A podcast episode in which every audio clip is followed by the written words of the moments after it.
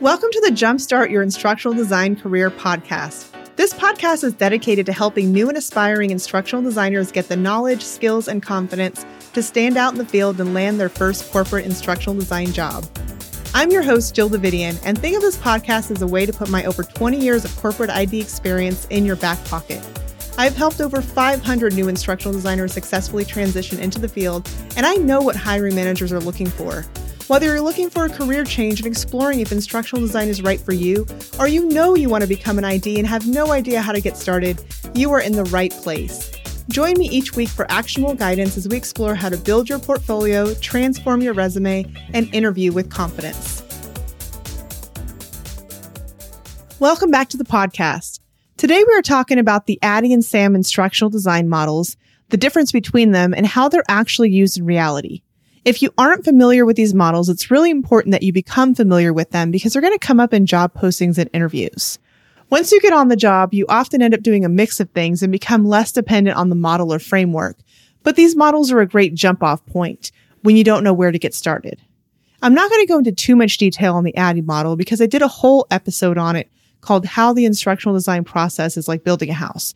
I use the analogy of when you go to a home builder to get a house built, but that episode was really based on the ADDIE model for instructional design. So if you haven't listened to that episode, definitely go check it out. What I'm going to focus on today is the difference between the two models. The ADDIE model stands for Analysis, Design, Development, Implementation, and Evaluation. It's been around, I feel like, since the beginning of time, and everybody in ID knows it. If you don't, most wouldn't consider you an ID.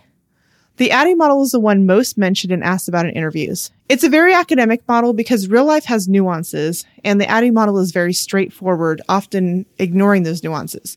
It has each phase listed with equal weight meaning it looks like you spend as much time in implementation as you do in design. Whereas implementation is often just handing your completed e-learning course to an LMS or learning management system administrator to roll out.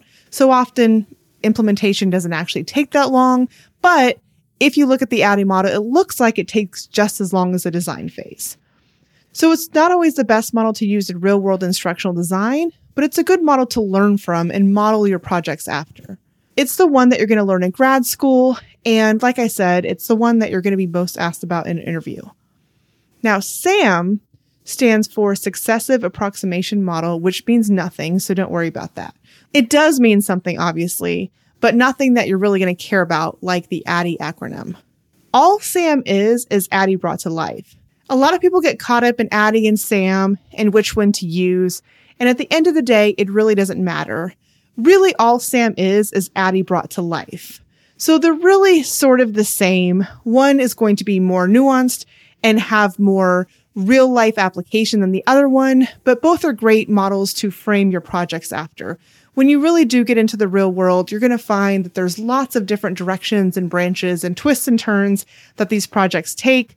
But for purposes of learning, either one of these is great model to start with. I really think SAM is more applicable in real life because, like I said, it really is ADDIE brought to life. It's much easier to have a visual to go with what I'm saying. So if you're that kind of person that needs a visual and want to see a visual of both of these models, you can follow the link in the show notes to the ultimate guide to becoming an instructional designer, which is on my website. If you scroll down that page, you're going to find a graphic for both ADDIE and SAM. If you want to take a look at those and follow along as we talk about them in this episode, you're absolutely welcome to, or you can take a look at that later if you're driving or not in a position to take a look at it now. So SAM starts with something called the Savvy Start, which usually takes the form of a kickoff meeting, and it's like a mini analysis. Whereas ADDIE has analysis weighted just like design and development, because remember, every phase is weighted the same and would imply that a thorough needs gap or learning analysis is done SAM doesn't skip that completely, but it does streamline it into what's called the savvy start and information gathering pieces of the preparation phase. So the preparation phase is really that analysis phase in ADDIE. So as you'll see, it looks like SAM sometimes uses different words, but you really can take SAM and overlay it with ADDIE and be able to see where they actually match up. Often when you start an instructional design project, a lot of the work has already been done for you to gather all the information that you need in terms of learners, objectives, goals for the project, learning gap, etc. And so you'll gather that information at a kickoff meeting or around a kickoff meeting, and that is that savvy start. You will ask some questions, you'll get some answers and move on. No need to linger here. So the takeaway from that is that SAM is really showing you that often the needs analysis is really boiled down into a mini needs analysis versus a full blown one in ADDIE. Now, the next two phases of SAM are design and development. And that's because design and development are the two biggest phases of any instructional design process. Again, in ADDIE, it looks like they are weighted the same as the other phases, but in SAM, you can see they're actually bigger phases than everything else. And that's actually true in reality. Design is where we design the learning solution, plan it out, and development is where we actually develop it in the e-learning authoring tool or create materials if it's for a virtual instructor-led training, etc.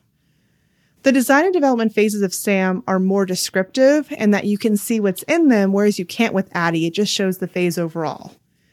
You can see that they're iterative. You get feedback along the way, evaluate and make changes as you go. And sometimes you have to take a step back to take two steps forward. While the overall process has an endpoint, getting to that endpoint is not always linear as it appears to be in ADDIE. But again, SAM isn't a completely separate model from ADDIE. Both have design and development phases. It's just refining and honing in on the things that we actually do in the real world. You will see that SAM places evaluation throughout in design and development, not only at the end like ADDIE, because we're constantly evaluating what we're doing, getting feedback, improving, and iterating as IDs. This again is taking something in ADDIE and further refining it for the real world. You will see that SAM introduces something called the prototype. Many times projects have to be rolled out quickly, and while the best method is to take your time as you move through each phase, sometimes it isn't possible. So again, SAM is bringing us the real world nuances. A prototype is a really dressed down or basic version of the course that is mocked up for the client or subject matter expert for review. It's often used instead of a storyboard. If you recall from that episode on how instructional design is like building a house, we talked about creating a storyboard for your e-learning project, which is a description of what will be on each slide from the audio to the interactions to the on-screen text to the images. This is usually created in Word and sent to the client or subject matter expert for review before the course is developed so as not to waste time developing a course that the SME vetoes later on. SME being subject matter expert. Sometimes, not really often, but sometimes a prototype replaces that where the instructional designer or e-learning developer creates a very simplistic version of the course in a tool like Storyline. So they're jumping into the e-learning authoring tool and creating a very simplified version of the course, then checking with the SME to make sure that they are on the right track, and then they further develop. So they really skip that storyboarding phase. It often saves time because it's already in the tool versus creating a Word doc with all the details and then creating the course but it has to be a stripped down version because if not, and you go and create the whole version of the course and the client hates it, you just wasted a lot of time. So you'll see that the SAM model accounts for the prototype, whereas you don't see that detail in ADDIE. Now, in the development phase, SAM has an alpha, beta, and gold, which are three iterations of development, with lots of feedback from clients and stakeholders each time. But as you can see from the circular nature, it can be even more than that. Again, this is just further refining ADDIE. ADDIE doesn't break out development, but SAM does. You will see that implementation is part of the develop phase because you often implement a pilot, test, etc., and then make improvements before you release to everyone. A pilot is really a first iteration where you're getting feedback.